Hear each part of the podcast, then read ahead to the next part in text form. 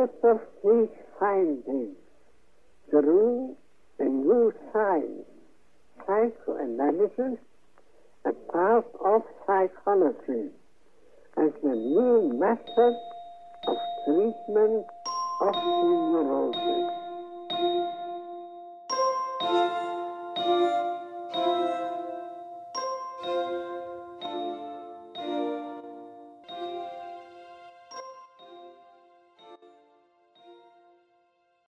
Herkese merhaba. 24 Ağustos tarihli Metapsikoloji atölyemize hepiniz hoş geldiniz. Bildiğiniz üzere geçtiğimiz hafta e, dürtüler ve kaderleri üzerine çalışmamızı tamamlamıştık ve bu hafta bastırma başlıklı Freud'un e, ikinci metapsikoloji makalesine hep beraber geçeceğiz. Aslında e, Freud'un bıraktığı yerden devam edecek olursak bastırmanın Freud tarafından e, bir önceki makalede çalışılan veya açıklanan dürtünün e, çeşitli kaderlerinden veya kaderinden birisi olduğunu söyleyebilmek pekala mümkün.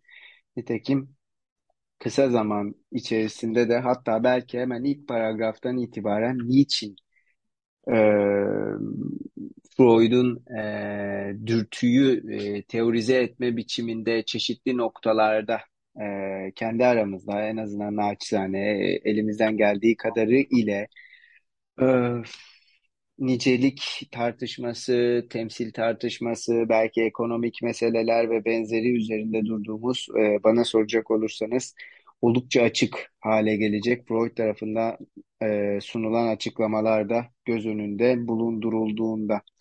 Bu sebep ile eğer sizin eklemek istediğiniz bir şey yoksa hızlıca hemen ilk paragrafı okuyarak başlamanın iyi olacağını düşünüyorum ben. Pekala. Freud şöyle yazıyor makalenin ilk paragrafında. Ee, belki bu konudan itibaren kayıtları dinlemek isteyenler olabilir. O yüzden bir hatırlatma yapma ihtiyacı hissediyorum.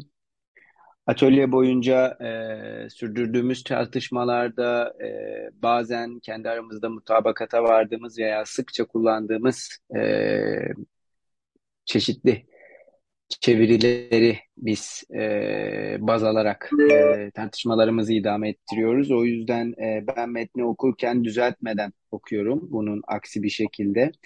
E, bu da belki dinleyenler için bir kafa karışıklığı yaratabilir. En azından ben metni okumaya geçtiğimde sadık kaldığım şeyin e, Payal yayınlarının Emre Kapkın ve Ayşen Tekşen tarafından yapılan çeviri ile bastığı metapsikoloji derlemesi olduğunu aklınızda bulundurabilirsiniz. Ee, İlker abi sesini kısabilir misin konuşmadığın zamanlarda? Şöyle yazıyor Freud. İçgüdüsel bir itkinin uğrayabileceği değişimlerden biri onu işlemez kılmaya çalışan dirençlerle karşılaşmaktır. İtki bunun üzerine birazdan daha yakından araştıracağımız belli koşullar altında bastırma durumuna geçer. Eğer sorun bir dış uyaranın işleyişi olsaydı benimsenecek uygun yöntem kesinlikle kaçmak olurdu. Bir içgüdü söz konusu olduğunda kaçmak boşunadır çünkü ego kendisinden kaçamaz. Daha ileri bir dönemde yargıya dayalı reddetmenin parantez içerisinde kınama denmiş. İçgüdüsel bir itkiye karşı benimsenecek iyi bir yöntem olduğu anlaşılacaktır. Bastırma kınamanın bir ön evresi, kaçmayla kınama arasında bir şeydir. Ruh çözümsel araştırmalar döneminden önce formüle edilmesi olası olmayan bir kavramdır. Ee, doğrusunu söylemek gerekirse bu öyle bir paragraf ki her cümlesi e, çok acayip. İlk cümlesi yani içgüdüsel bir itkinin uğrayabileceği değişimlerden biri onu işlemez kılmaya çalışan dirençlerle karşılaşmaktır şeklindeki cümlede değişim olarak e, ifade edilen şey işte bizim geçtiğimiz makalede de üzerinde durduğumuz ve vurguladığımız üzere kader meselesi. Nitekim zaten cümleyi değiştirmek hadisi. Şimdi bu e, şeylerin bu hali çok açık bir şekilde eş anlamlısını kullanarak bir anlatım bozukluğu yaratacağım ama durumdur yani. Bunun üzerinde durmamın e, sebebi şu. Bir sonraki paragrafta zaten Freud da diyecek ki itki yani burada itki de diyerek kastettiği şey regum e, araştıracağımız diyor Freud bastırma durumuna geçer. Bu bastırmanın e, daha doğrusu bastırma durumunun Freud tarafından e, daha evvelki atölyemizde yani e, e, psikanalize giriş konferanslarının e, bilhassa e, duygu, his ve benzerleri üzerinde e, Freud'un e, nasıl çevrildiğini, Türkçe, Türkçe nasıl çevrildiğini tartıştığımız uzunca e, e, dakikalar olmuştu Freud'un. E, burada durum şeklinde belirttiği kelime zul yani duygu hatırlayacak olursanız bir önceki paragrafta Freud bize dürtünün kaderini tasvir ederken yani bir durum ile ve nihayet sadizmin mazoşizme nasıl dönüşsünüzdür. Belki editör tarafından vurgulanmıştı ve denmiştik. Freud burada Yunanca fiil çekimlerine vurgu yapmaktadır. Şimdi e, biraz komik olacak ama e, kayıttan dinleyenler lütfen bizi e, mazur görsün. Bir teknik aksaklık yaşadık. İlk paragrafı konuşmaya devam ettiğimiz esnada e, bir e, internet kesintisi yaşandığı için e, zannediyorum ki biz ikinci cümlede bırakmıştık. Oradan e, devam ediyorum kendilerinin de müsaadesiyle. E, diyordum ki Freud bize e, bu durum denen ya da Zustand denen şeyi zaten duygu durumlardan bahsederken nasıl e, naklediyordu. Bunu bir önceki atölyemizde konuşmuştuk. Zaten bir sonraki makaleye geçtiğimizde de sıkça konuşacağız ki bir, bir önceki atölyede de zaten hem oradaki ilgili derslere hem o makaleye referans vermiş idik.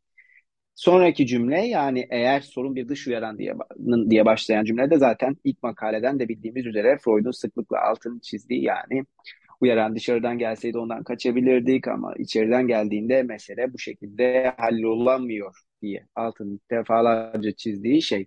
Nitekim sonraki iki cümlede yani sonraki cümlede e, doğrudan bununla ilgili çünkü Freud bastırma denen şeyi ikisini e, bir sağduyu bilgisi olarak bile hepimiz az çok herkesin malumu olmuş bir tepki biçimi. Diğer bir yandan Freud burada yargıdan bahsediyor. Yani yargıya dayalı bir hükümden bahsediyor. Aslına bakılacak olursa Freud'da yargı meselesi çok e, bana soracak olursanız oldukça yani spesifik bir şekilde üzerinde durulması gereken bir mesele. Ben e, bizim web sitemizin blog kısmında yayınlanan iki ayrı dipnot yazmıştım bununla ilgili. Yani Freud'un yargı işleviyle ilgili çeşitli metinlerde neler söylediğiyle ilgili ilgisini çekenler o notlara ulaşabilirler.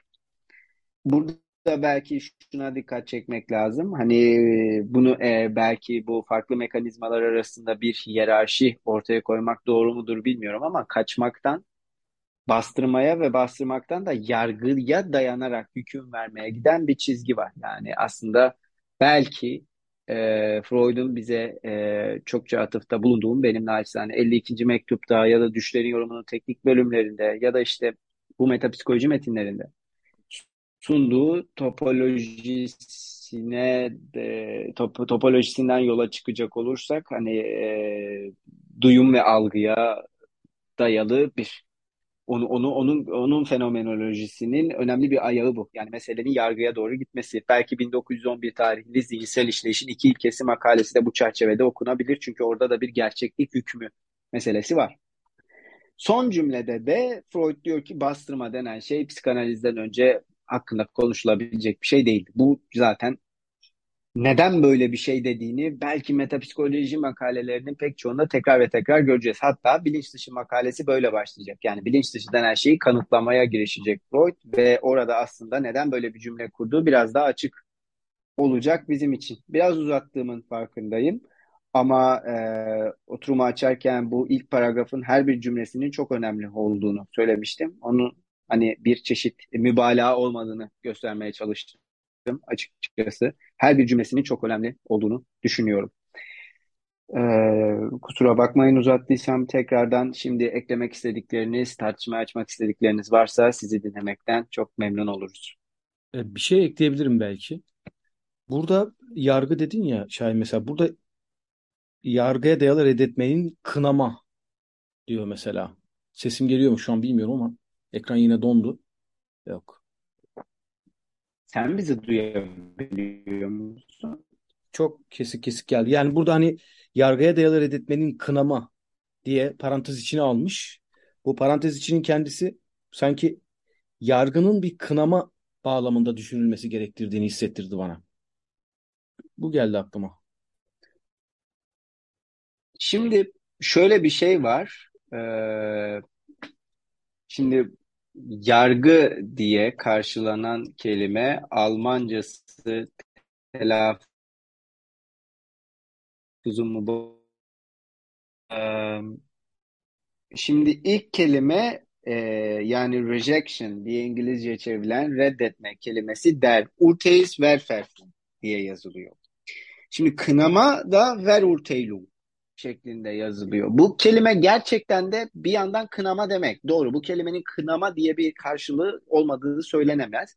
İngilizce'de e, yanlış hatırlamıyorsam buraya yazmış mıyım? Ha, evet Condem condemnation diyor çevrilmiş. Yani gerçekten de bir kınama söz konusu.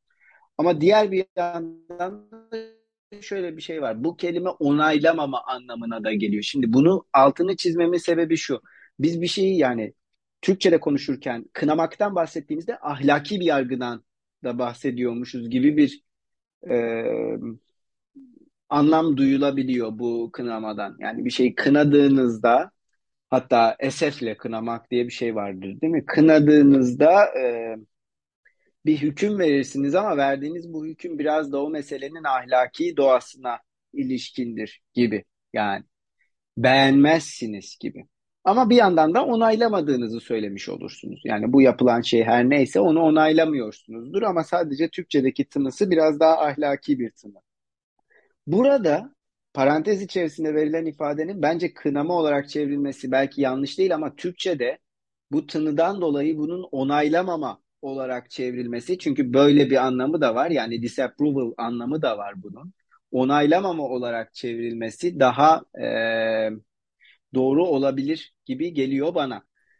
E, dolayısıyla kınama riskli bir ifade bir yandan. Bunu atı, akılda bulundurmakta fayda var gibi geliyor bana İlker abi. Ben duyabildim mi hiç bilmiyorum ama. Duydum, duydum. Hepsini duydum. Teşekkürler. Yani çok sağ ol. Rica ederim. Çünkü şu yüzden önem veriyorum buna.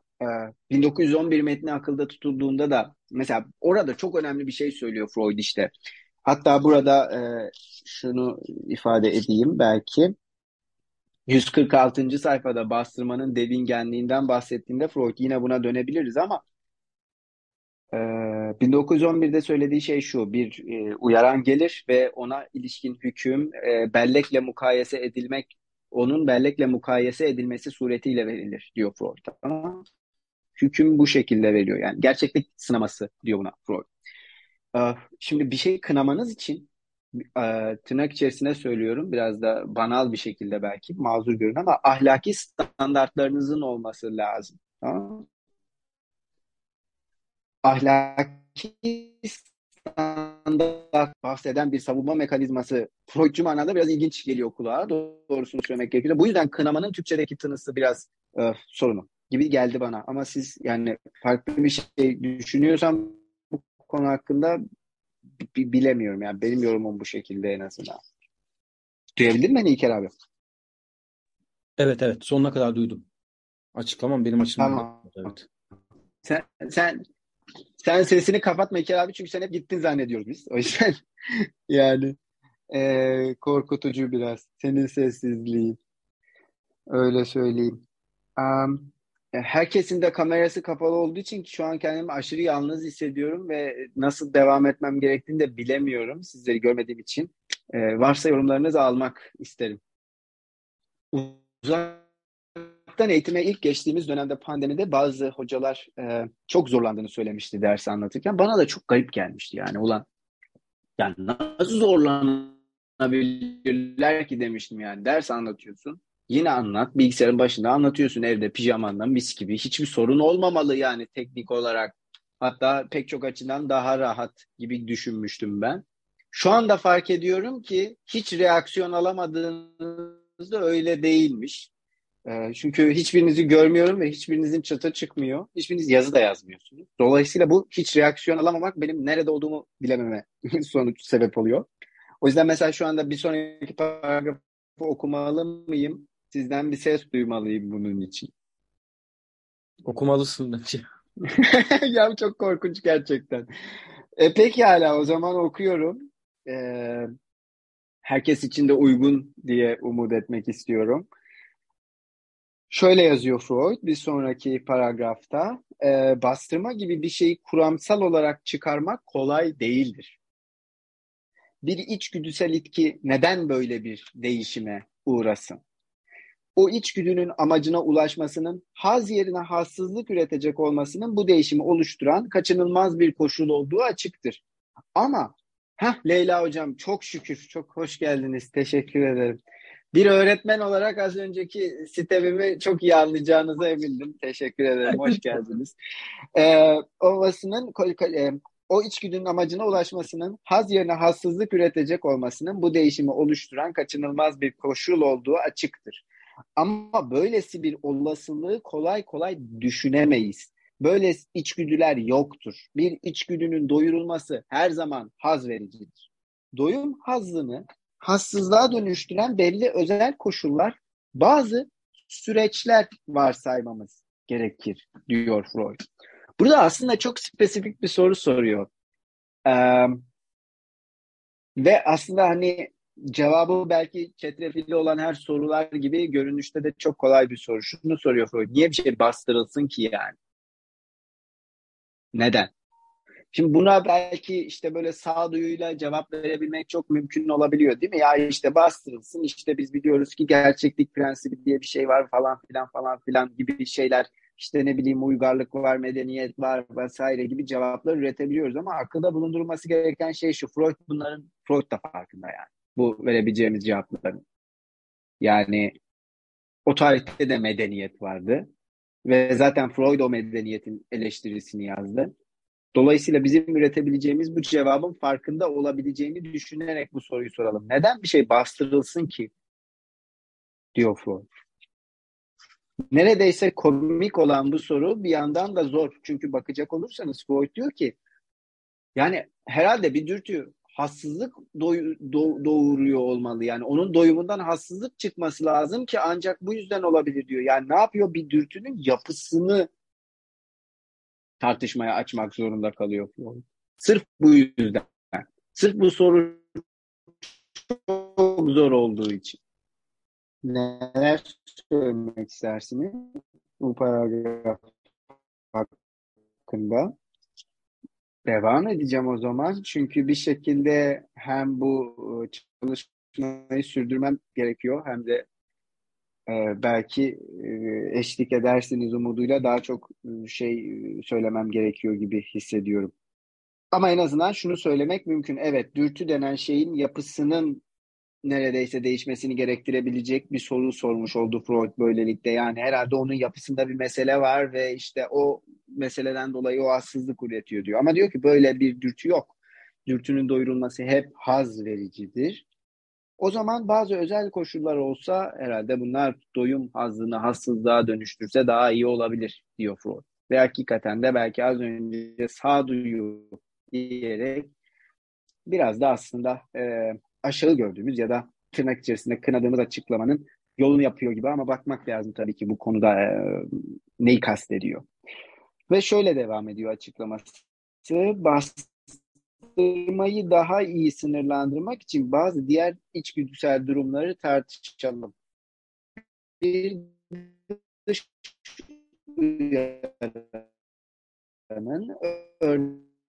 örneğin uyaran içgüdüye kapsamlı bir benzerlik kazanır. Bu türden bir olguyu acı olarak yaşadığımızı biliyoruz. Ancak bu sahte içgüdünün amacı yalnızca organdaki değişimin ve ona eşlik eden hassızlığın kesilmesidir. Acının kesilmesiyle elde edilecek başka bir doğrudan haz yoktur. Dahası acı zorunludur. Boyun eğebileceği şeyler yalnızca bazı toksik ajanlarca ortadan kaldırılmak ya da zihinsel dikkat dağılmasının etkisidir diyor Ee, ben burada belki bir şey sorabilirim. Mesela burada benim dikkatimi çeken bir şey oldu. Bir dış uyaranın örneğin bir bedensel organı tüketerek veya yok ederek içselleşmesi söz konusu olabilir. Ama ben tekrar e, dürtüler ve kaderlerine döndüğüm zaman sayfa 113'e hani burada şöyle bir şey diyordu ya Burada bir ayrım var dikkatimden kaçıyor muhtemelen. Doğal olarak içgüdülerin en azından kısmen soy gelişim sırasında canlı maddelere değişiklikler meydana getirmiş olan dış uyarılmanın etkilerinin çökeltileri olduğunu varsaymamızı engelleyecek bir şey yoktur. Burada soy gelişimsel bir durumu devreye sokuyor gibi. Burada ise anlık bir acıdan bahsediyor gibi. Ben de konuşurken çözüyor gibiyim aslında. Aslında tam burası aklımdaydı okurken. Dönüp bakmamıştım. Şu an bakıyorum. Burada so yani şu an okuduğumuz yerde soy gelişimsel bir e, içselleştirme söz konusu değil gibi. Anlık acının kendisinin e, bir durumu varken diğer çökelti olan durumun kendisi ise soy gelişimsel bir bağlamda ele alınabilir. Güdülerin değişimi bağlamında tabii. Bunu söyleyebilirim. Kaydı ilk defa dinleyenler için söyleyelim. İlker abi soy gelişim dediğinde aile diziminden bahsetmiyordu. Onu bir hatırlatmak lazım herhalde. Öyle bir öyle bir şey değil o. Evet. E, Mete, takip ettiğimiz metapsikolojinin e, 113. E, sayfasında İlker abinin söylediği alıntı, onun da söylediği üzere hatırlatmak istedim. Çok da önemli bir ifadeydi. Önceki kayıtları dinleyecek olursanız epeyce de üstünde konuşmuştuk. Belki İlker abi senin sorunu şu şekilde konuşmak mümkün olabilir. Şimdi Freud'un işte projeden de bildiğimiz üzere acı denen şeyin yapısını ayrıca ele alacak kadar ona önem verdiğini e, biliyoruz yani. Hani Freud onun e, yani acının ekonomik durumunu ayrı bir başlık altında ele alıyor. Proje kadar erken bir metinde. Burada da e, belki e, bir e, organı neredeyse tüketmesi ve yok etmesinden bahsediyor. Bu kadar yüklü bir enerjiyi kendisine çekebilecek bir kuvvet olarak bize acıdan bahsediyor ve dürtüyü taklit edere getiriyor meseleyi. Sahte bir dürtüdür bu diyor. Yani hatta pseudo dürtü diyor yani işte şeyde e, metnin Almancasında. Şimdi bunu söylememin sebebi şu. Bu e, acı örnek vermek gerekirse senin de söylediğin gibi belirli durumlarda bu kadar şiddetlenebilen ve dürtü taklidi yapabilen bir acı bazen çökeltiler vesilesiyle dürtüye dönüşebilecek bir yapıya da evrilebilir diyor Freud 113. sayfada.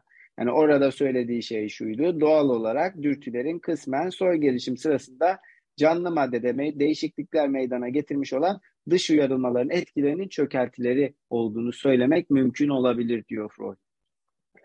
Burada aslında kulağa hemen biraz da kaçınılmaz olarak belki de yani bilincinde olmak lazım. E, tırnak içerisinde söylüyorum. Böyle bir e, hani çok yüzeysel bir kavrayış seviyesinde de olsa evrimci bir düşünce çizgisi geliyor. Ya da en azından ona progresif diyelim yani ilerleyecek bir şey değil mi? İşte bir şey gel başına geliyor organizmanın ee, onda bir şey bırakıyor geriye bir çökelti bırak onun etkisinin bazı sonuçları var ve bu ileride onun hikayesinde farklı bir şekilde yazılacak ve belki onunla birlikte yaşayacak bir şeye dönüşecek vesaire gibi bir şeyden bahsediyoruz bu noktada. Dolayısıyla aslında senin bu e, paragraf ile o söz konusu dört satır arasında ara çektiği, gördüğün ilişki bence çok önemli bir ilişki. Çünkü diğer bir yandan da 113. sayfadaki soy gelişimsel etkinin nasıl vuku bulabildiğine ilişkin de bir örnek veriyor belki bize bu paragraf. Yani bu acı meselesi. Yeterli mi? Hayır ama şunu biliyoruz en azından bir dış uyaran olarak acı yeterince kuvvetli olduğunda bir dürtüyü taklit edebilecek denli ee, büyük bir enerjiye hitap edebilir ve Freud'un şurada söylediği şey çok önemli belki. Dikkati dağılırsa kişinin bu hadise e, acının ekonomisi dikkati dağıldığında kişinin sekteye uğrayacaktır. Bunu narsisizm metninden de hatırlarsınız. Freud diş ağrısından bahseder. Hatta bunun komedi yazarlarınca ne kadar kullanılan bir e, örnek olduğundan bahseder. Dişi çok ağrıyan birisinin e, aşk ile arasındaki ilişki yani sevgilisine gösterdiği ihtimam ve diş ağrısı. Diş ağrısı arttıkça bu ihtimamın nasıl azaldığı ve bunundaki bu tırnak içerisindeki komik unsur. Ee, bana da senin yorumların bunları hatırlattı. İlker abi bilemiyorum ne düşünürsün? Gayet açıklayıcı oldu evet. Bu kadar derinlemesine, derinlemesine anlatamadım ama evet. Ama her yani o, o halde şunu düşünüyorum. Ee, gördüğüm bu iş bağlantıdan yola çıkacak olursak belki e, bunu da 113. sayfadaki haliyle hani Freud bize orada dürtülerin kökenlerine ilişkin hiçbir şey söylememişti. Çünkü hatta söylememeyi tercih ettiğini söylemişti. Bu senin e, yorumundan yola çıkacak olursak belki aslında e, psikanalitik manada eğer söz konusu edilebilirse, eğer bir sorun haline getirilebilirse veya eğer tartışmaya açılacaksa dürtünün kökeni denen şeyin de nasıl tartışmaya açılabileceğinin belki iyi bir örneği olabilir. Bu senin gördüğün ilişki. Çok önemli bir ilişki de olabilir bu. Neden çok önemli bir ilişki olabilir diyorum İlker abi şu yüzden. Çok erken etiyoloji metinlerinden bir tanesinde lütfen bağışlayın. Çok hatırlayamıyorum ama hislerinin etiyolojisi olması lazım. Daha evvel de diğer atölyede zaten anlattığımı hatırlıyorum. Yani psikanalize giriş konferansları atölyemizde. Freud iki e, genç e, çocuğun yanlış hatırlamıyorsam kızın başına gelen hadiselerden bahsediyor. Bunlar böyle aile meclisinde ya da işte böyle bir dost meclisinde vuku bulması çok muhtemel e, naifmiş gibi gözüken olaylar. İşte bir erkek ile bir kadın arasında yaşanan e, bir temas gibi belki, ellerin temas etmesi gibi. Ama dediğim gibi örneğin doğrusu için söz konusu makaleye lütfen gidilse ben çok kötü bir şekilde anlatıyor olabilirim şu anda. Freud diyor ki bu e, tecrübe birisinde travmatik bir etki yaratıyor ve e, bir nevrozun çekirdeği haline gelebiliyor bu travma. E, bu kadar yüklü bir tecrübeye dönüşüyor.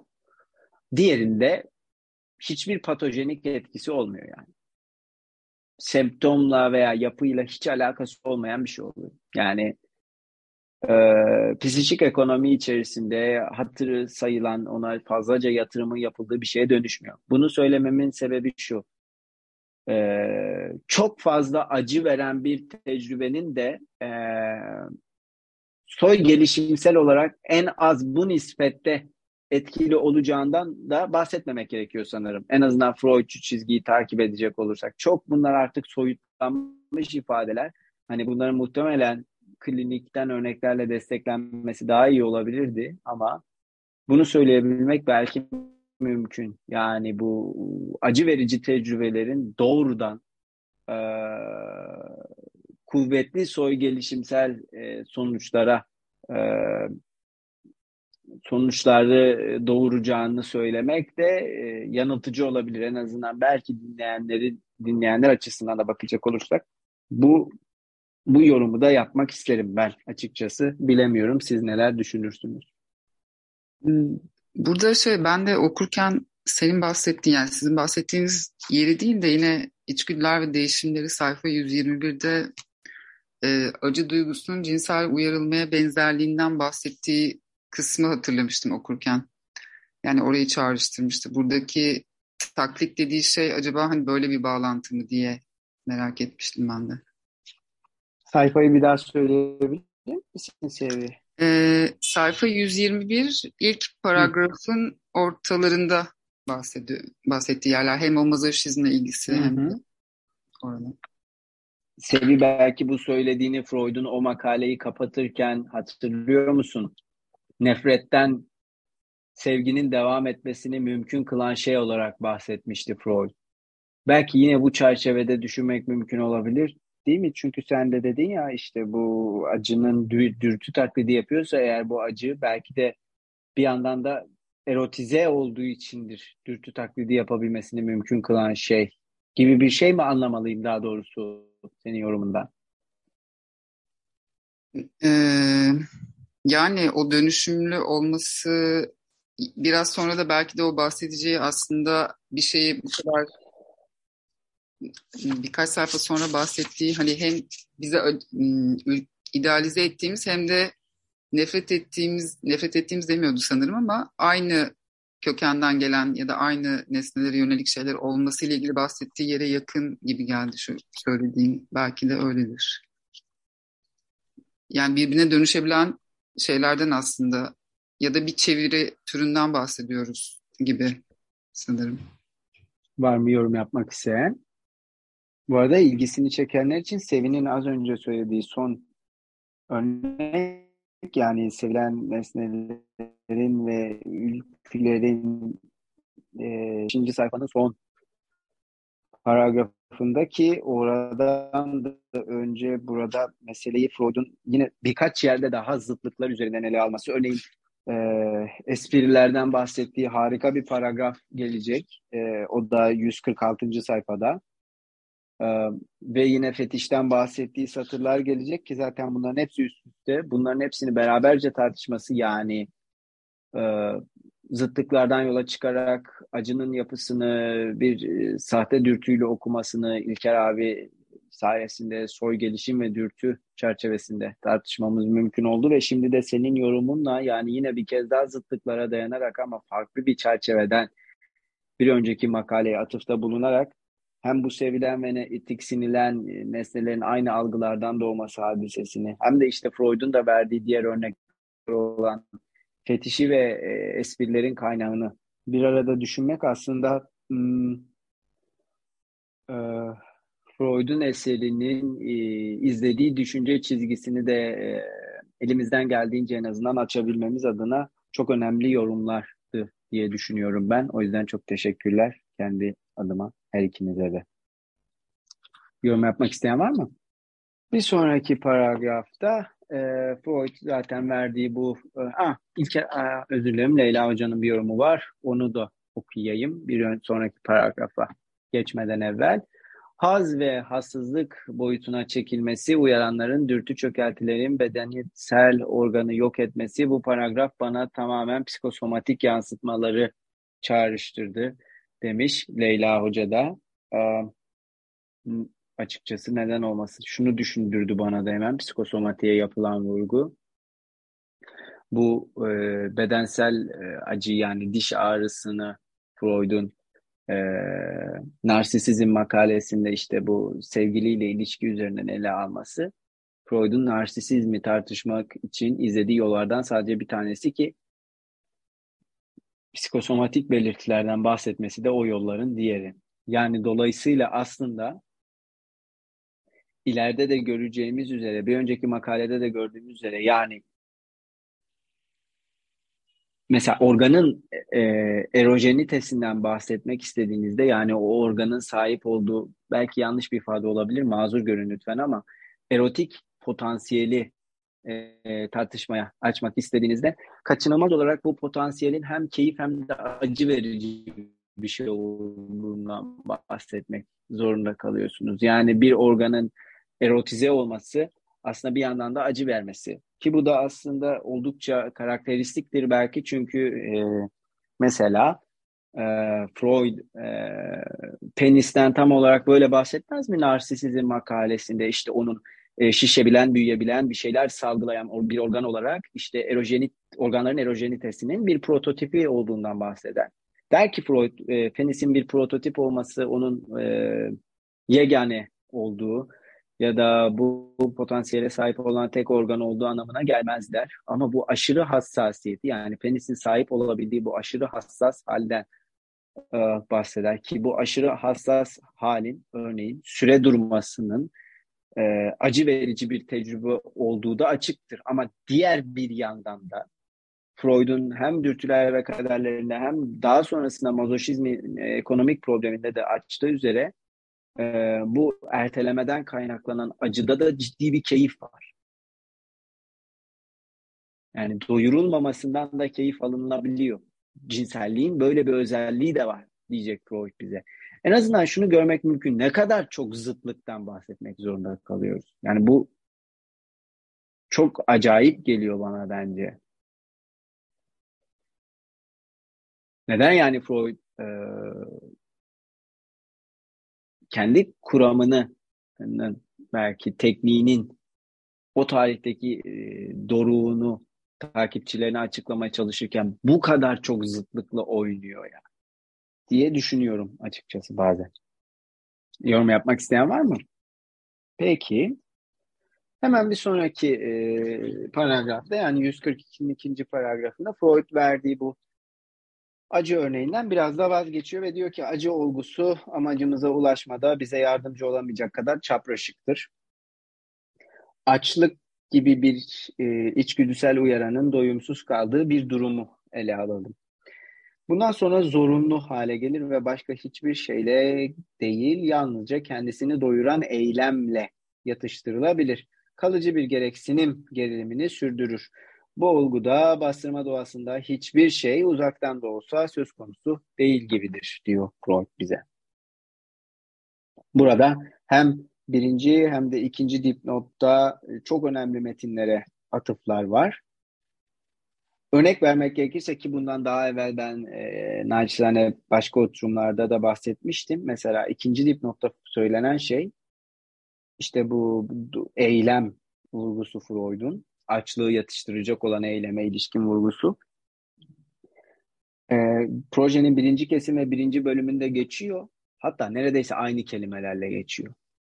Aynı cümleyi kuruyor yani neredeyse Freud. 20 yıl önce. Bu bayağı etkileyici bir şey. Orada belirli bir eylem diyor. Burada kendisini doyuran eylemle diyor. Aradaki fark bu. Diğer bir yandan da işte az önce de bahsettiğimiz üzere hem projede hem de 1926 e, kaygı metninde ve haz ilkesinin ötesinde de e, meselelerine ayrı parantezler açıldığı Freud tarafından editörümüzce e, belirtilmiş. Kısa bir paragraf var. dolayısıyla bir içgüdüsel itkinin doyum eksikliğinin yarattığı gerilimin dayanılmaz ölçüye ulaştığı olgularda hiçbir biçimde bastırma ortaya çıkmaz. Bu durumda karşı bu duruma karşı canlı için açık olan savunma yöntemleri bir başka bağlamda tartışılmalıdır demiş Freud. Freud'un aklındaki bağlamın ne olduğunu bilmiyoruz demiş editör. Ben burada yapmak ha, burada şöyle düşündüm. Aşkla karşılaştırmasının ardından bunu söylemesini tekrar düşündüğüm zaman tamamen ruhsal mekanizmaya doğru çekiyor işi. Yani açlık evet içgüdüsel bir durum ama bu iç, içgüdüsel durumun e, ruhsal mekanizmadaki yansımalarının peşinde Freud. Yani orada oluşan psikonevrozlar veya ona benzer birçok durumun kendisinin peşinde. Açlığın yarattığı, o ihtiyaca yakın açlığın yarattığı e, anlık doyurulabilecek bir içgüdüsel hareketin değil. Tamamen ruhsal mekanizmanın içinde olan hareketin peşinde. Bunu düşünmüştüm bunu okurken de. Zaten bir alt paragrafta söylüyor tekrar da yani. Hı hı. Yorum yapmak isteyen var mı? Pekala. Bir alt paragrafa geçeyim o halde. İlker abi söylediği için. Şöyle yazıyor Freud. Ee, kendimizi daha çok ruh çözümsel deneyimde e, karşılaşmış olduğumuz klinik deneyimlere yöneltmemize izin veriniz. O zaman baskı altındaki bir içgüdünün doyumunun çokça olası olduğunu ve haz olabildiğini öğrenmiştik. Ama bu doyum diğer istem ve niyetlerle uzlaşmaz nitelikte olabiliyordu. Dolayısıyla bir yanda haz ve diğer yanda hassızlık yaratacaktır. Sonuç olarak hassızlığın güdü gücünün doyumdan elde edilen hazdan daha fazla güç kazanması bastırma için bir koşul haline gelir. Bundan başka aktarım nevrozlarının ruh çözümsel gözlemi bizi bastırmanın başlangıçtan beri var olan bir savunma düzeneği olmadığı ve bilinçli zihinsel etkinlik ile bilinç dışı zihinsel etkinlik arasında keskin bir yarık oluşmadıkça ortaya çıkamayacağı yani bastırmanın özünü basitçe bir şey geri çevirmek ve onu bilinçten uzakta tutmakta yattığı sonucuna götürür. Zihinsel örgütlenmenin bu evreye ulaşmasından önce içgüdüsel etkiyi, itkiyi savuşturma görevinin içgüdünün uğrayabileceği başka değişimlerce, örneğin kendisinin karşıtına dönme ya da öznenin kendi benliğine dönme, ele alındığını varsayarak bastırmaya ilişkin bu bakış açısı daha da tamamlanmış olur demiş Freud. Eklemek istediğin bir şey var mı paragrafa?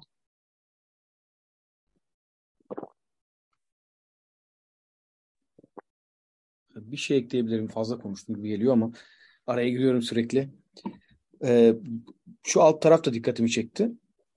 İşte zihinsel örgütlenmenin bu evreye ulaşmasından önce içgüdüsel itkiyi savuşturma görevinin içgüdünün uğrayabileceği başka değişimlerce örneğin kendisinin karşısına dönme veya özünün kendi benliğine dönme. Sanki biz bu içgüdüsel enerjinin libido bağlamında e, ruhsal mekanizmanın gelişme aşamalarından önce sadece içgüdüsel bağlamda ifadesi çerçevesinde ancak şunu diyebiliyoruz diye anladım. Karşısına dönme, özenin kendi benliğine dönme. Sanki ruhsal mekanizmanın içinde belli bir e, bastırma mekanizmasına henüz uğramamış, uğramadığı bir geri süreçte, geriye doğru bir süreçte. İlerlediğinde yani bu içgüdünün kendisi ilerlediğinde belki uygarlık sayesinde bastırıldığında veya bir şey olduğunda ancak bastırmanın artık burada devreye gireceğinden bahsediyor gibi. Çünkü bunun da ötesine geçiyor gibi.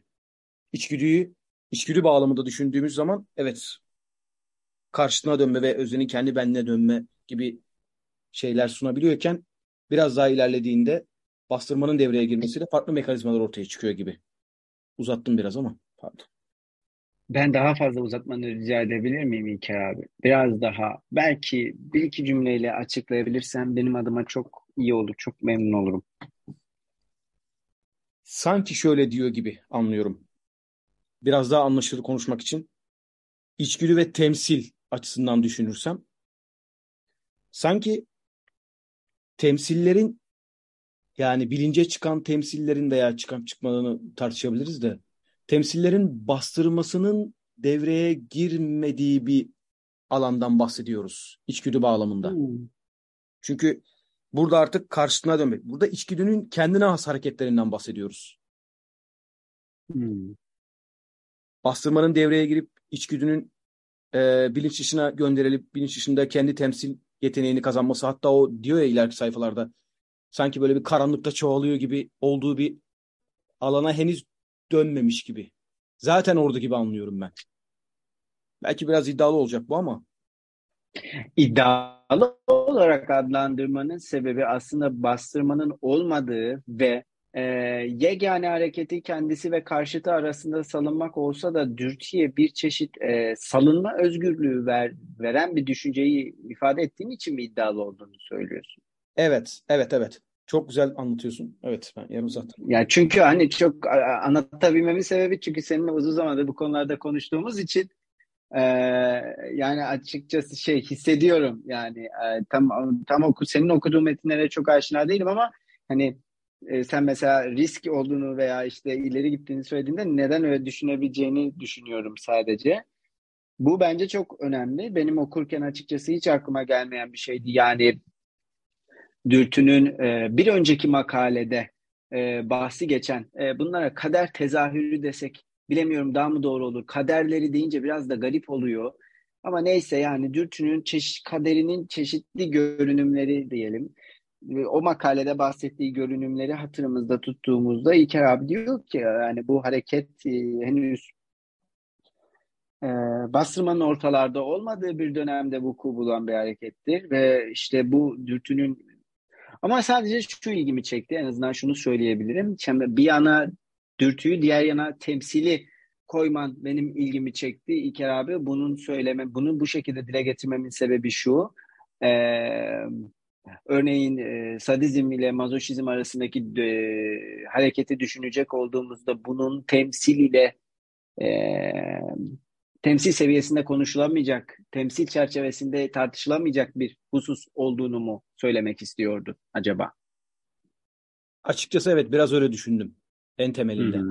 Çünkü o alanın dürtünün kendine has devinimini sağladığı alan gibi düşünüyorum. Tabii belki bir e, temsil bağlamında belli noktada ilerliyor olabilir ama ilerlemeden önce kendi halindeki kendi deviniminin çerçevesinde iler, e, dönüşüyor. Hı hı. Deviniyor diyeyim ya da.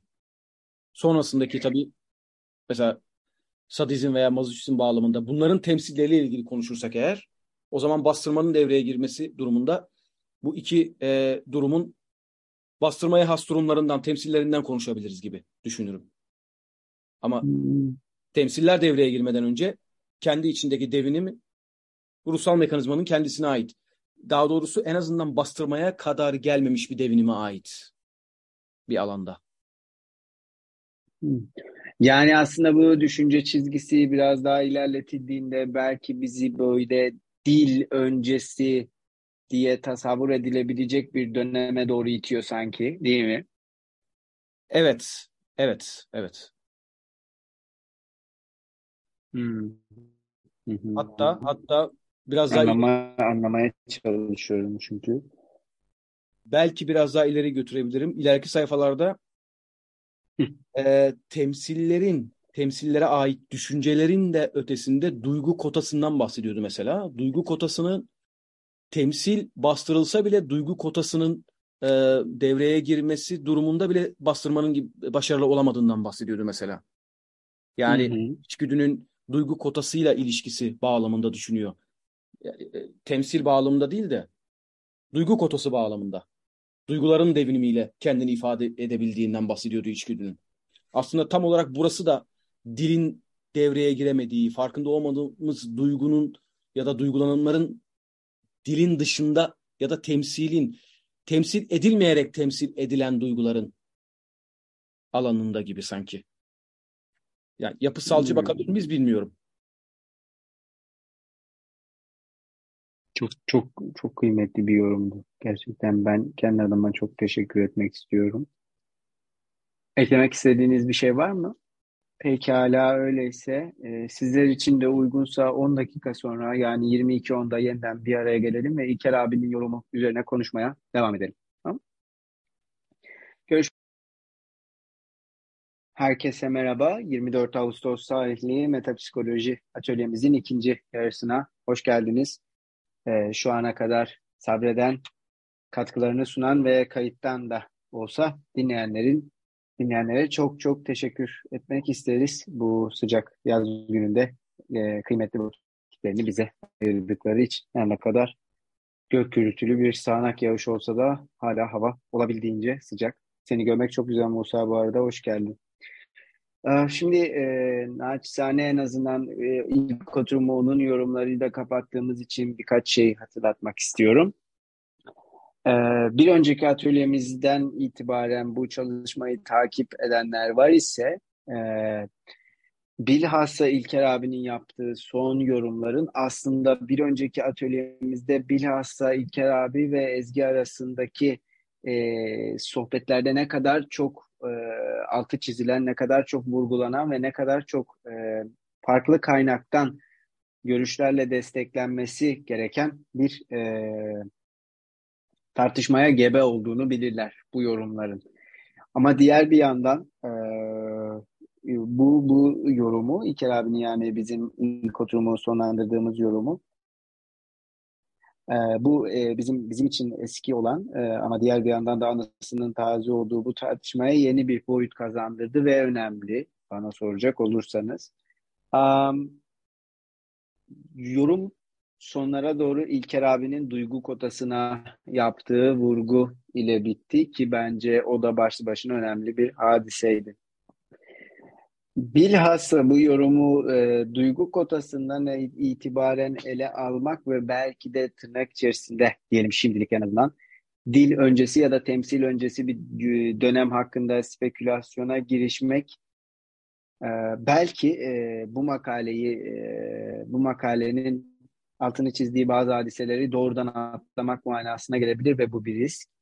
E, bilinç dışı makalesinin bilhassa Freud tarafından e, farklı temsil biçimlerine ayrılan bölümlerinde bu türden tartışmaları yürütmek için fazlaca imkanımız olacak. Nitekim burada da görebileceğiniz üzere editörün düştüğü dördüncü dipnotta e, söz konusu bir e, bastırma formülünün yani e, bilinç zihinsel etkinlik ile e, bilinçli zihinsel etkinlik arasındaki bir yarık ile ilişkili olan bastırma formülünün ileride düzeltildiği ya da değiştirildiği söyleniyor editör tarafından. Burada kastedilen şey Freud'un e, e, nasıl söyleyelim narsisistik nevrozları göz önünde bulundurarak bastırma formülüne yaptığı eklemeler aslında ki biz onları giriş konferansları üzerine son derslerimizde de konuşma fırsatımız olmuştu Freud okurken çünkü o kısımlara ister istemez atıfta bulunmuştuk. Kaldı ki ben, e, İlker abi e, bilemiyorum e, ne düşünecektir ama ee, onun yorumunun doğduğu bu satırların bir yandan da nevroz ve psikoz arasındaki ayrıma doğru gitmesinin de İlker abinin yorumuyla ilişkili olabileceğini düşünüyorum. Biliyor, bilmiyorum yanılıyor muyum İlker abi daha doğru söyle.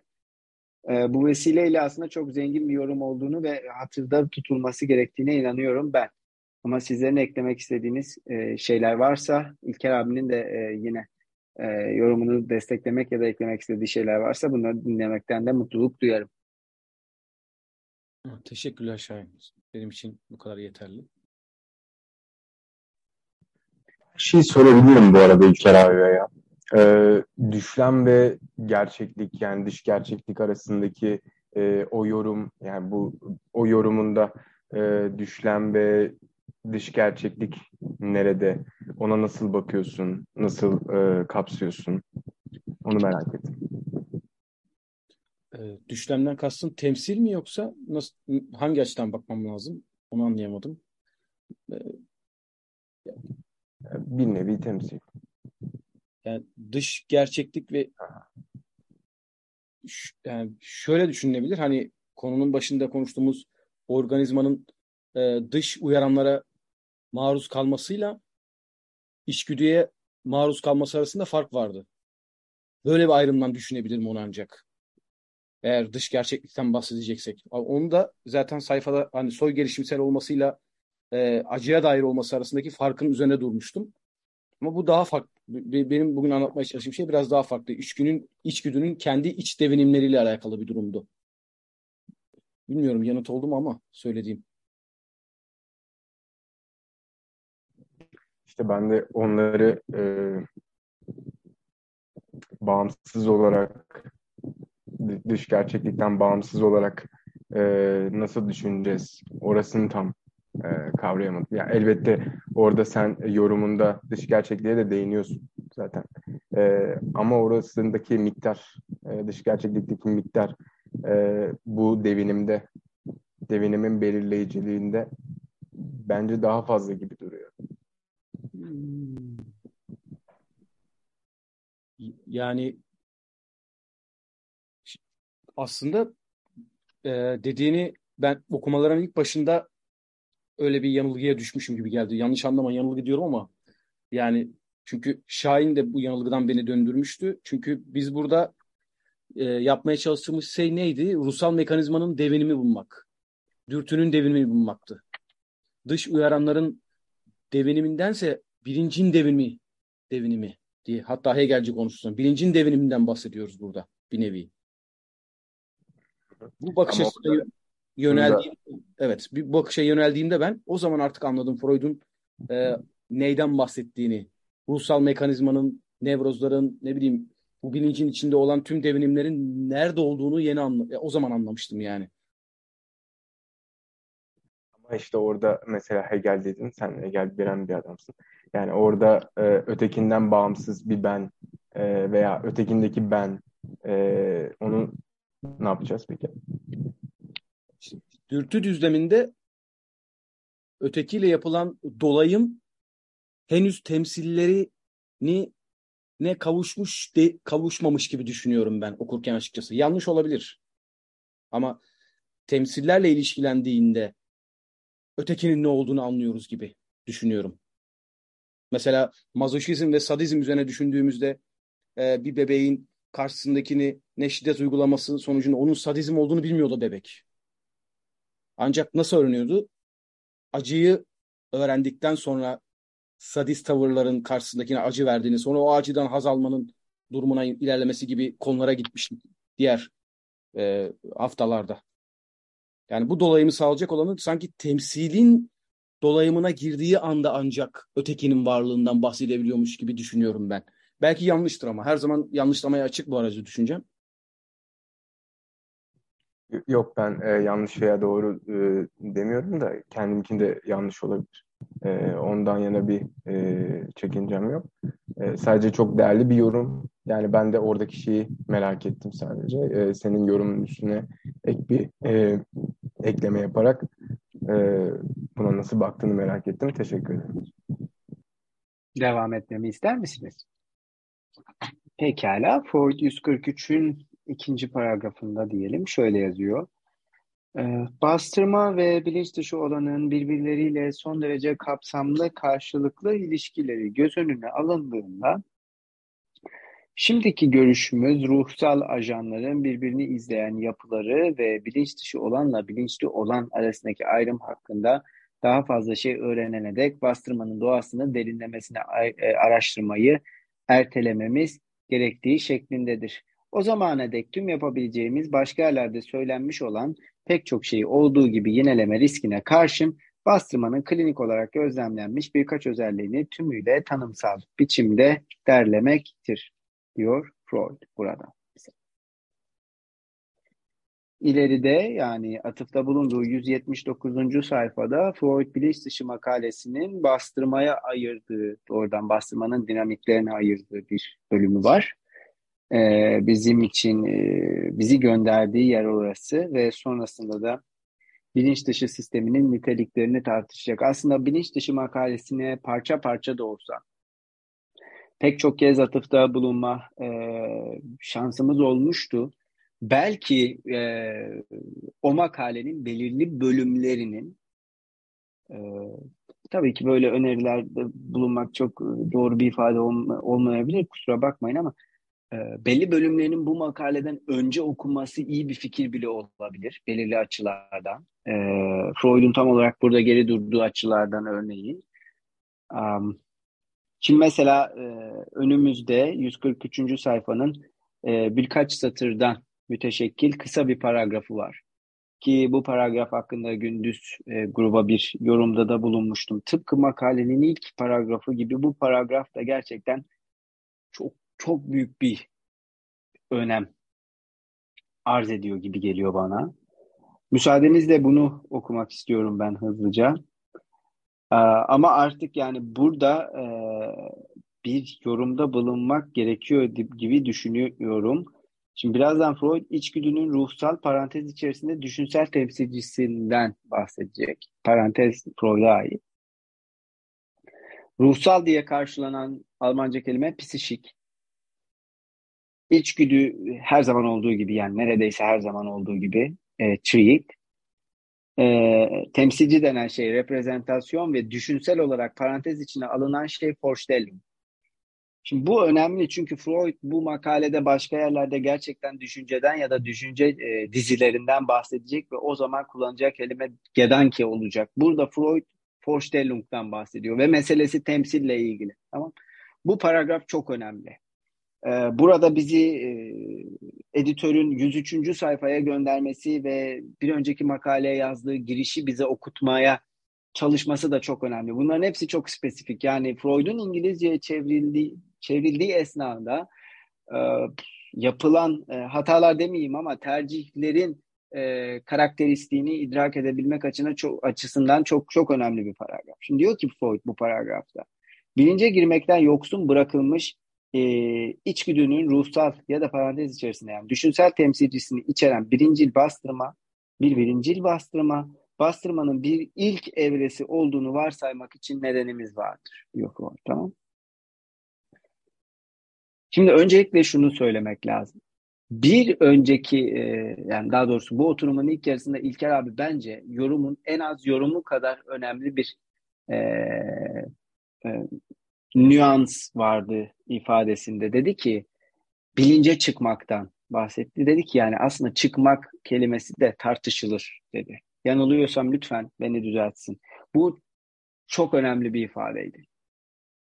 Yani bir temsilin bilince çıkması. Çünkü siz bir şeyin bilince çıkmasından bahsederseniz bu sistemler arasında veya temsiller arasında bir hiyerarşi kurmuş olursunuz. Yani bilince çıkabilmek bir temsili başka bir temsilden daha hmm, nasıl diyelim örneğin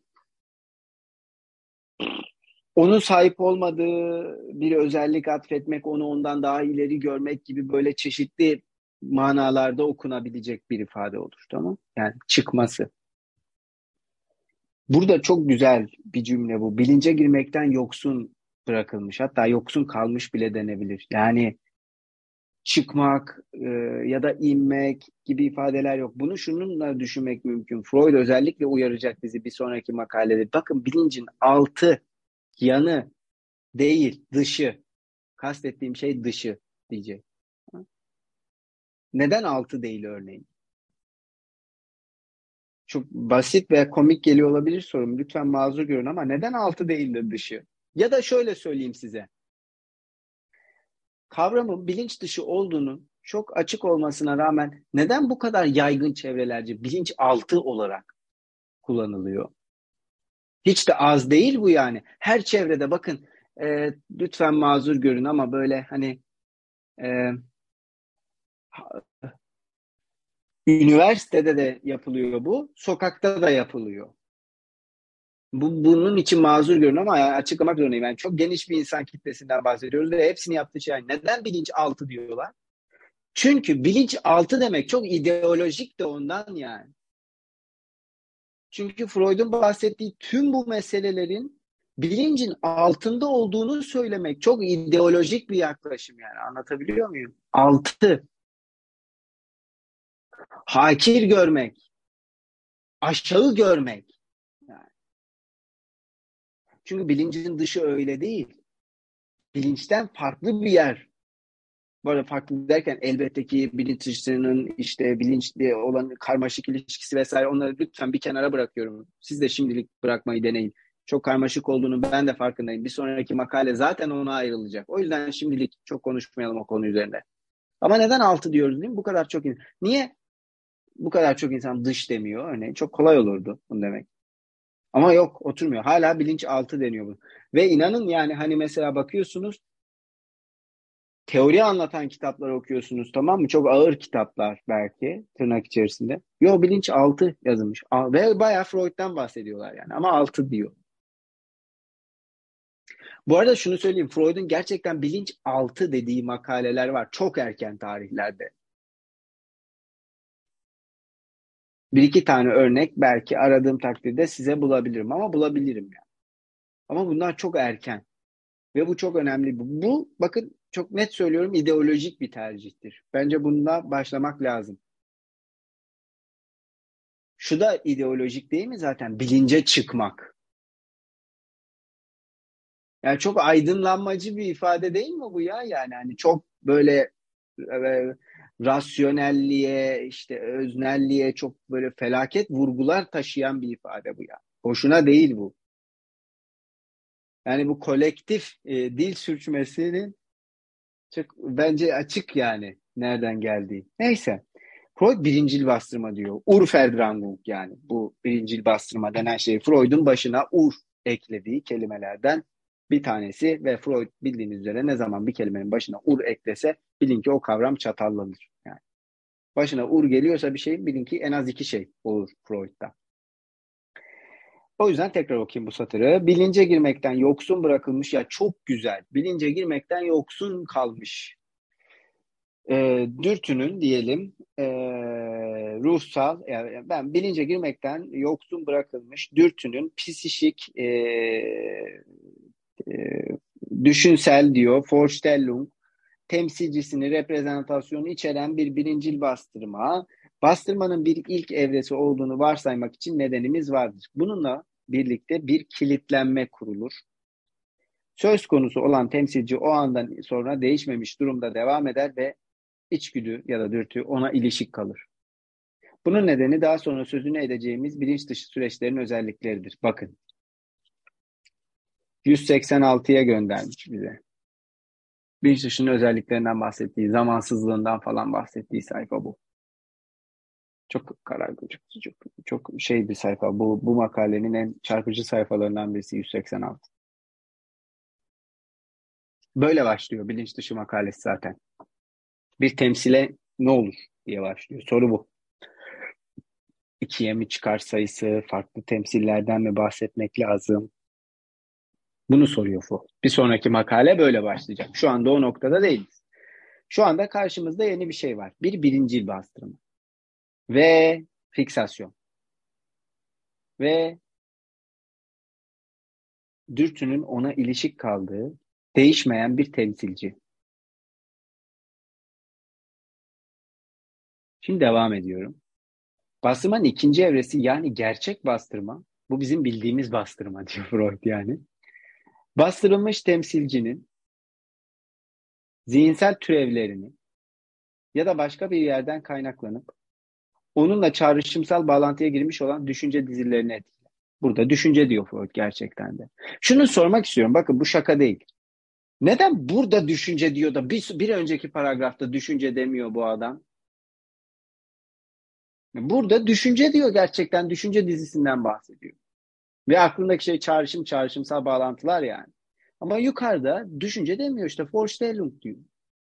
Bu bağlantı nedeniyle söz konusu düşünceler birincil olarak bastırılmış olanlarla aynı yazgıyı paylaşırlar. Dolayısıyla gerçek bastırma aslında bir artçı basınçtır. Nachtrangen. Bundan başka yalnızca bilinç doğrultusundan bastırılması gerekene işleyen tiksintiye vurgu yapmak hatadır. Daha önce bastırılmış olan tarafından bağlantı kurabileceği her şeye karşı uygulanan çekim de o kadar önemlidir.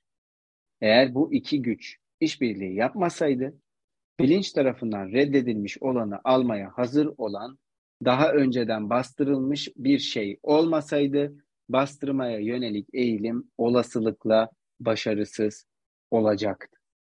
Neler söylemek istersiniz bu paragraf hakkında? Söylediklerim bana şunu düşündürdü Şahin. Birinci bastırmada düşünsel değil dedin değil mi ona?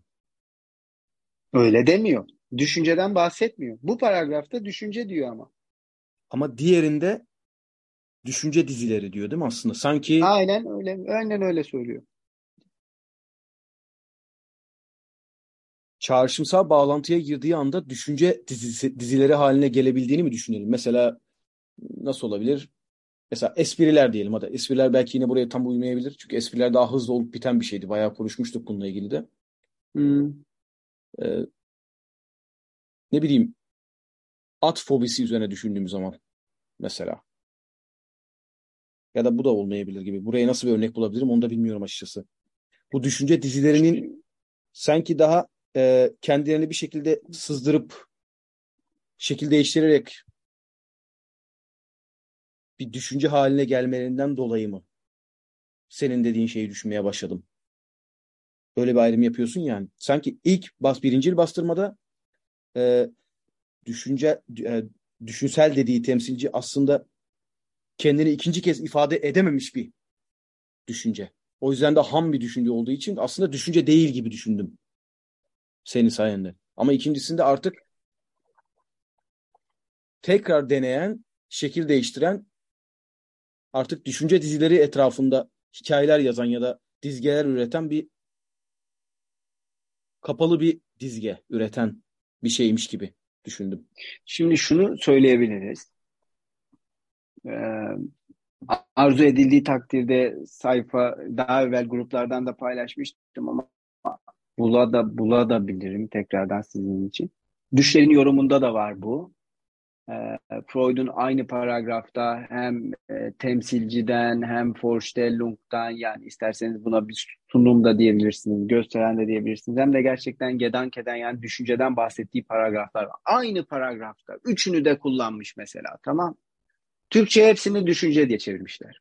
Şimdi bunların hepsi düşünce ise Freud bunların niye hepsini farklı kelimeyle ifade etti? Bu var yani bu korkunç bir paragraf olarak düşlerin yorumunda mevcut.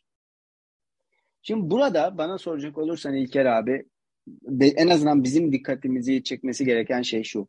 Bu kısa paragrafta yani bilince girmekten yoksun bırakılmış diye başlayan paragrafta çok Freud'un bas, bir dürtünün bir kaderi olarak bastırmayı e, psişik mekanizmanın temsil ile ilişkisinin neredeyse böyle en e, temel el en böyle e, el, e, e, neredeyse asal seviyeden ele almaya çalışıyor Freud. Yani daha fazla e, daha fazla bölünemeyecek bir parçasını aramaya çalışıyor gibi temsilin.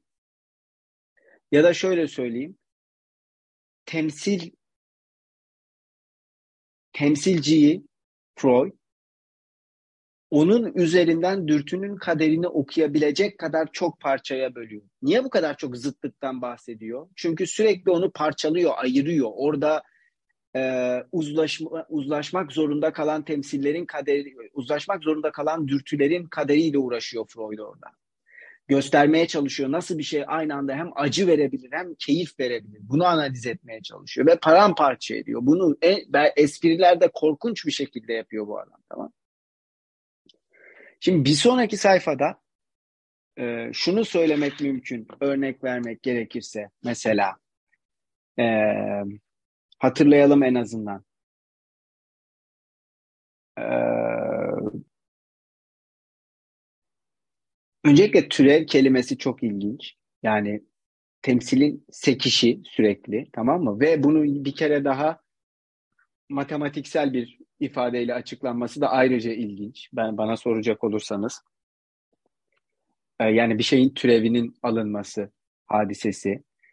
Ee, ufak farklılıklar değil mi? Böyle düşünebilirsiniz. Yani temsilciler arasındaki ufak farklılıklardan bahsediyor gibi sanki Freud. Tamam Ve sonra bunların dizisinden bahsediyor. Şimdi şunu düşünsenize yani hani bu matematiksel manada şeyler arasındaki ufak farklılıklardan müteşekkil bir gösteren ağı.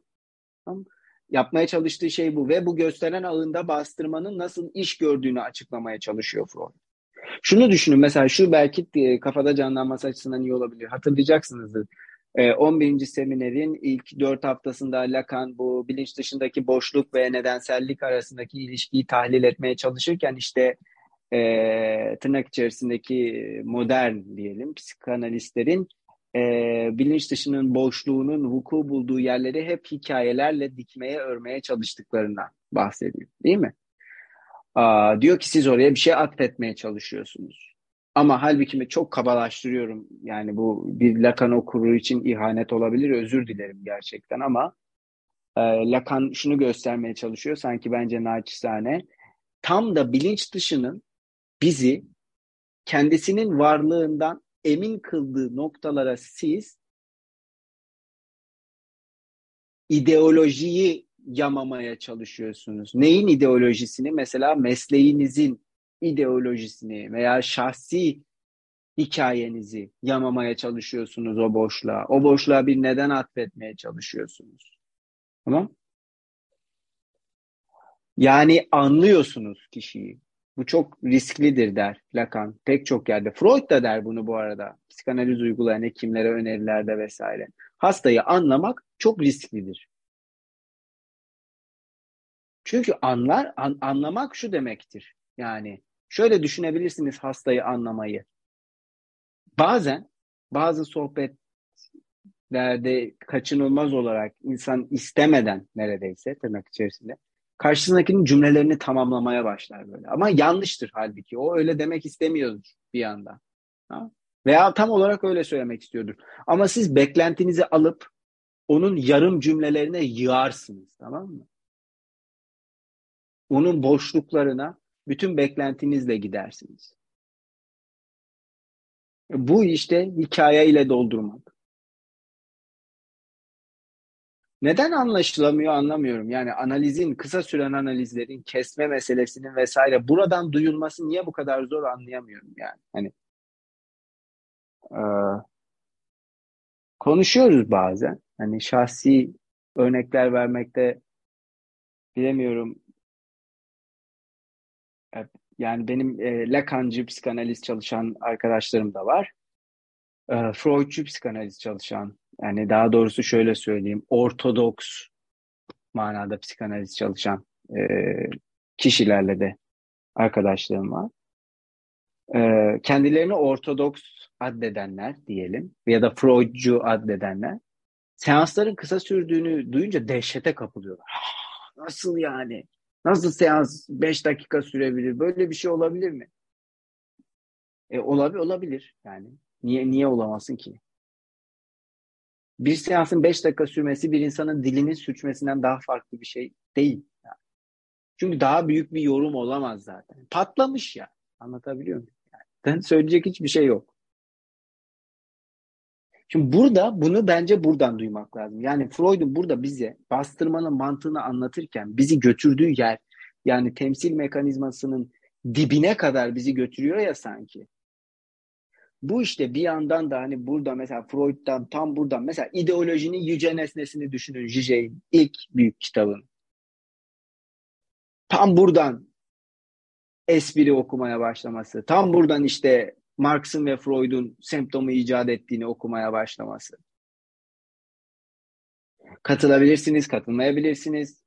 Ayrı meseleler. Onu, ona bir şey diyemem. Ee, ben de nakledebilecek kadar iyi hatırladığımı da düşünmüyorum. Ama önemli olan şey şu. Tam buradan. Kesiklerden ve artıklardan. Şimdi dolayısıyla düşünce böyle dört başı mamur bir şeymiş gibi kulağa geldiğinde burada bir problem var. Çünkü Freud dört başı mamur şeylerle ilgilenmiyor ki. Bölük pörçük seslerle, kesintilerle. Hatırlamıyor musunuz mesela e, psikanalize giriş konferanslarının ilk ilk olanlarında şöyle şeyler söylüyordu Freud. Mesela bir heceyi e, dilini sürçerek kısa şekilde söylediğinizde bir sonraki heceyi uzatarak onu telafi etmeye çalışmak falan. Ne kadar anlamsız değil mi? Yani hani ama garip bir telafi ve sürekli yapılıyor. Ama işte o küçük farkları görüyor musunuz? Yani o dengede tutulmayan şeyi, tutulmaya çalışan şeyi mü mü müthiş bir gerginlik yani. O psişenin gösteren arasındaki gerginlik mü müthiş. Buradan okuyor kaderi Freud. Çok çarpıcı geliyor bana gerçekten. O yüzden. Devam ediyor. Ee, işte ve işte türevlerden vesaire bahsediyor. Sonra da karanlıklardan falan diye devam edecek. Freud oralarda konuşuruz. Yani kabaca bunları söyleyebilirim. Ben en azından bu paragraf için bilemiyorum sizler neler düşünüyorsunuz ama yani psikanalizin psikanalitik manada mesela nedensellik ve etiyoloji açısından çok önemli ifadeler bunlar. Bastırmayı konuşuyoruz bir yandan bir yandan da aa, zihnimizde bunlar bulundurulabilir. En azından benim düşüncem bu yönde. Naçizane. Siz, sizleri e, de duymayı çok isterim ama. Pekala. Ee, 144'ün e, ikinci diyelim paragrafı ile devam ediyorum. Şöyle yazmış Freud. Bastırmanın önemli etkilerini önümüze getiren psikonevrozlar incelemesinin etkisi altında bunların ruh bilimsel dayanaklarına fazla değer biçmeye ve bastırmanın içgüdüsel temsilci, temsilcinin bilinç dışında var olmayı sürdürmesini kendisini daha fazla örgütlemesini, türevler yaymasını ve ilişkiler kurmasını engellemediğini unutmaya fazlasıyla hazır olma eğilimindeyiz. Aslında bastırma yalnızca içgüdüsel temsilcinin bir ruhsal sistemle yani bilinçle ilişkisine karışır. Yok o. Ruh çözümlemesi bize bastırmanın psikonevrozlardaki etkilerini anlamak için önemli olan başka şeyleri de gösterebilir. Örneğin eğer bastırma tarafından bilincin etkisinden geri çekilirse içgüdüsel temsilcinin e, daha az müdahaleyle ve daha cömertçe geliştiğini gösterir. Sanki karanlıkta çoğalır ve içgüdüsel temsilci çevirisi yapılarak nevrotiye sunulduğunda yalnızca ona yabancı görünmekle kalmayıp içgüdünün olağan dışı ve tehlikeli bir resmini vererek onu korkutan aşırı ifade biçimlerini alır gibidir. İçgüdünün bu aldatıcı gücü, gücü düşlemde sınırsız bir gelişmenin ve engellenmiş doyum nedeniyle oluşan birikmenin sonucudur. Bu son sonucun bastırmayla yakından ilişkili olması bastırmanın gerçek anlamının aranması gereken doğrultuyu işaret eder demiş bize Freud. Çeviri var burada. Benim benim o çok ilgimi çekiyor çeviri olması. Çeviriden bahsetmesi Freud'un. Evet. Sart'ta da bundan konuşmaya çalışmıştım. İşte bu çevirinin e, şey Freud'un işte aklındaki şey translation olması ya da olmaması hadisesi. Aa, bilemiyorum ne düşünüyorsunuz. Şu şu çok ilginç bir ifade ama yani hani sizin ağzınızdan bir şey çıkıyor, onun çevirisi geliyor karşınıza. Siz ondan korkuyorsunuz. Yani. O müthiş, müthiş bir şey söylüyor. Yani hani yabancılık insanın ağzından çıkan şeyi kulağının duymaması işte yabancılık. Hayır hayır hayır. hayır. Öyle böyle bir şey söylemiş olamam ya. Öyle bir şey demedim. Aşırı ifade biçimlerini alır Yüzleşmek. Bilemiyorum mesela. Çok bu tabii ki aynı şey değil. Ben sadece hani böyle biraz da karikatürize etmeye çalışıyorum. Mazur görün ama. Sesinizin kaydını dinlemek size nasıl hissettiriyor? Çok merak ettiğim bir şeydir. Genelde çok kötü hissettirir. Sizde de öyle mi? Yani tabii ki bunun farklı ola, e, cevaplarını ben bu soruyu hep sorarım. Ben de dinlemiyorum bu arada. Çok sorarım. Genelde çok kötü hissettiriyor insanlara sesinin nasıl çıktığını duymak. Şu çok garip. Yani sesinizi size geri geldiğinde şu açıdan garip gibi. Mesela bunun müthiş bir tartışmasını işte Derrida gramatolojinin ilk bölümlerinde işte Aristoteles okurken daha sonra oradan Rousseau'ya giderken işte sözü ve yazıyı mukayese ettiği yerlerde yapıyor. İşte mesela sözün, söz denen şeyin yazıya oranla tırnak içerisinde söylüyorum. Belki kavramı e, kötüye kullanıyor olabilirim ama e, otantik addedilmesinin en önemli gerekçelerinden birisi olarak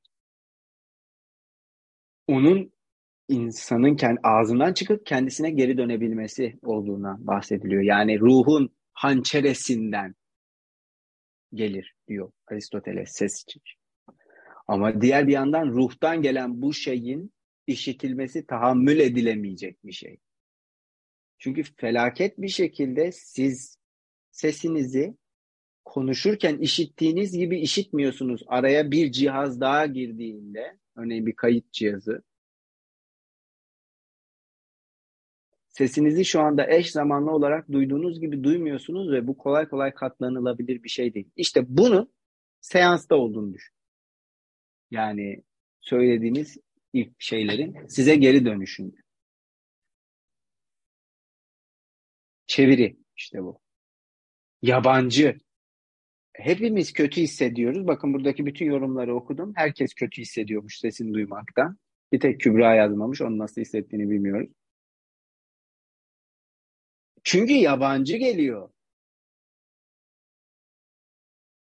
Şarkı söylüyorsunuz mesela müthiş geliyor söylerken. O, oldu. Bir dinliyorsun. Of. Şu kayıtlarımız mesela. Yani bu çalışmayı biz bir yılı aşkın süredir yapıyoruz. Neredeyse ikinci yılına da gireceğiz. Hiçbir kaydımızı tamamen dinlemedim. Hiçbirini. Çünkü benim için çok zor. Tabii ki şimdi bunu burada speküle ettiğimi ben de farkındayım. Ayrıca ayrıca e, Freud'un afazi gibi çok erken metinlerinden e, itibaren e, tartışmayı sürdürecek olursak ses yazı, harf gibi hadiselerin diyelim birbirinden farklı olarak Freud tarafından ele alındığını bir sonraki makalede de buna ilişkin bir tartışma geliştirileceğini kabul ya, bilmek lazım. Hani bunu tanıyarak bu konuşmayı yapmak lazım. O yüzden bu verdiğim örnek biraz daha kötüydü ama en azından işe yaradı, eğlendik gibi hissediyorum diğer bir yandan. Ama yabancı gelmesi, tehlikeli gelmesi, aşırı bir ifade gibi gelmesi çevirinin, çeviri denen şeyin çok çok e, kıymetli gibi geliyor bana naçizane. E, evet, kabaca bu iki paragraf hakkında da bunları söyleyebilirim. Bilemiyorum sizler neler düşünürsünüz.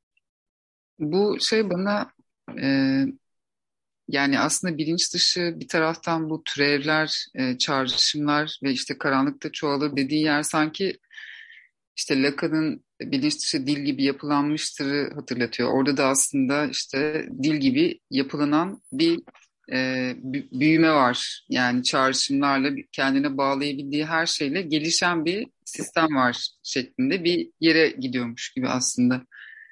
E, bir de düşünmeyi yani düşündüm. Düşünmek demek bir sanki nesnesi olan bir şey, eylem gibi. Yani burada e, birincil bastırma dediği şeyde acaba düşünce yok mu? Yani e, yani düşlem bile olmayan bir durum mu? E, durumdan mı bahsediyor diye düşündürdü. Yani düşlem için çünkü yine öteki gerekiyor aslında. Temsil denen şey için de belki hepsi için. Yani o da aslında ilk makale e, zihinsel işleyişin iki ilkesinde bahsettiği yerleri hatırlattı. Yani çok da hatırlamıyorum ama orada düşlemden bahsediyordu ve hatta düşlemin nasıl kurulduğundan bahsediyordu. Biraz onları düşündürdü aslında. Yani düşünme e, eylemi, dikkat işlevi vesaire bu gibi şeyleri düşündüm. Böyle. Çok çok teşekkürler Sevi. Ee, yorum yapmak isteyen var mı? Leyla Hoca'nın yorumunu okuyayım. O yapmış. Şöyle yorumlarsam yanlış mı olur bilemiyorum ama bilinç dışı, dış ve iç olarak psişeyi yorumlarsak içe taşınan içe taşınan şeyin bilince getirilenin içeride olan olarak ele alabilir miyiz? Bilince taşınamayan, birincil bastırmada tutulan olarak ele aldım. Bastırma varsa dile gelemeyişte var diyebilir miyiz? Temsil varsa mı düşünce vardır? Yani düşünceyi mümkün kılan şey temsil midir diye sormuş. Ee, Leyla Hoca ki e, aslında Sevin'in e, şu sorusunun en azından veya yorumunun şu kısmıyla da beraberce düşünülebilir. Çünkü Sevi bize de, yani düşüncenin bir nesnesi vardır demişti. Çok ilginç değil mi? Freud da diyordu ya dürtünün de bir nesnesi var. Ama en önemli özelliği sürekli değişmesi. Düşüncenin bir nesnesi vardır. Ya da bir nesnesi olan duygulanımlar mesela veya olmayanlar örneğin. Kaygının bir nesnesi yok mesela. Ne düşündürebilir? Yani bir şeyin nesnesinin olması nasıl bir hadise? E, tabii ki bu arada şunun farkındayım. Burada konuştuğumuz şeyler uyarım, e, duyum, algı, bilinç, bilinç dışı, ön bilinç, dikkat. Bunlar çok ciddi fenomenolojik tartışmaları gerektiren hadiseler. Yani çok da yüklüler felsefi açıdan ve Freud da bu felsefi yükün farkında olmayan bir çalışmacı da değil. Ama biz okuduğumuz metin çerçevesinde en azından o metne sadık kalarak ve mümkün mertebe o metinde kalarak yorum yapmaya çalışıyoruz. O yüzden bu soruların da çok kıymetli olduğunu düşünüyorum kendi adıma. Örneğin düşüncenin nesnesinin tartışma konusu edilmesi belki ileride bize nesne meselesini farklı bağlamlardan ele alarak e, ilgi çekici şeyler gösterebilir. Örneğin bir nesneye ya da ülkeye yine Sevi'nin bir önceki yorumundan, bir önceki oturumdaki yorumundan yola çıkarak söyleyeyim.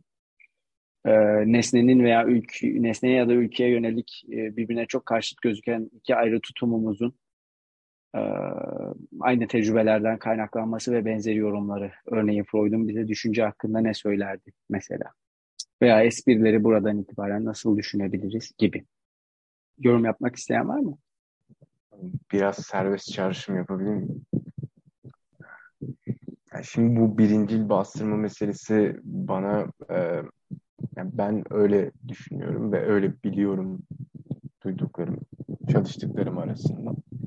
Ee, yani babanın yasası e, bunu hatırlatıyor. Ödip'teki o yani daha doğrusu Lacan bir Ödip'teki o üçüncü dönemde e, o yasanın devreye girip e, kurucu bastırma olup ardından e, artçı baskı e, ba, bastırmalar devam etmesi. Yani buradaki durum e, az önce de söylendi. Düşünce, söz, nesne, belki öteki e, bunların hep e, bende çarptığı yer e, yasa.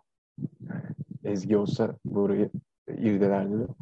E, bunu yani bu zamansallıkla yani işte oradaki e, birincil bastırmanın zamansallığı bir problem benim için yani e, ki aslında yasanın da durumunu belirleyen bir şey oradaki zamansallık. Yani bana çağrışımları hep o yönde. E, dolayısıyla biraz şey oldum. E, ifade edemedim ama e, çağrışımlar hep o yönde. Bence yasanın zamansallığı ve ödip çok iyi bir soruydu ya da yorumdu bu arada.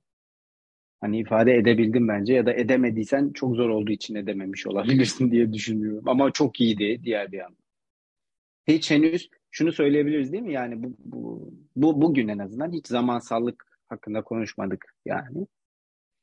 Önemli bir faktör. İlker abinin belki bizi e, bir önceki makaledeki soy gelişim meselesine götürmesi nispeten zamansallık çerçevesinde düşünülebilirdi ama onun dışında henüz zamansallıktan bahsetmedik. Ama bence bana soracak olursanız hemen e, bir sonraki oturumumuzda bahsedeceğiz. En azından benim planım o yönde. 146. sayfada bahsetmek yönünde. Öyle söyleyeyim. Hazırlığım o yönde yani. Ee, ama çok teşekkürler. Bence çok kıymetliydi. Yani buradaki varlığın da çok kıymetli. Hoş geldin tekrardan. Ee, eklemek istediğiniz bir şey var mı? Pekala. Bir sonraki paragrafımız oldukça uzun ve yoğun. O yüzden e, 10 dakikamız da kaldığını düşünerek bu paragrafı ben okuyacak olursam ya oturumumuz uzayacak ya da e, e, paragrafı yeterince konuşamamış olacağız. O yüzden sizler için de uygunsa e, bugün için 144. sayfanın son paragrafında e, 24 Ağustos tarihli metapsikoloji atölyemizi sonlandırmayı öneriyorum. Uygun zannediyorum. E, katkılarınız ve sabrınız için çok teşekkür ederiz. Ayrıca kayıttan dinleyenlere de ilgileri için çok teşekkür ederiz. Her zaman olduğu gibi önümüzdeki hafta çarşamba günü saat 21'de 144. sayfanın son paragrafından itibaren Freud'un bastırma başlıklı makalesini çalışmayı sürdüreceğiz. Hepinize iyi akşamlar dilerim.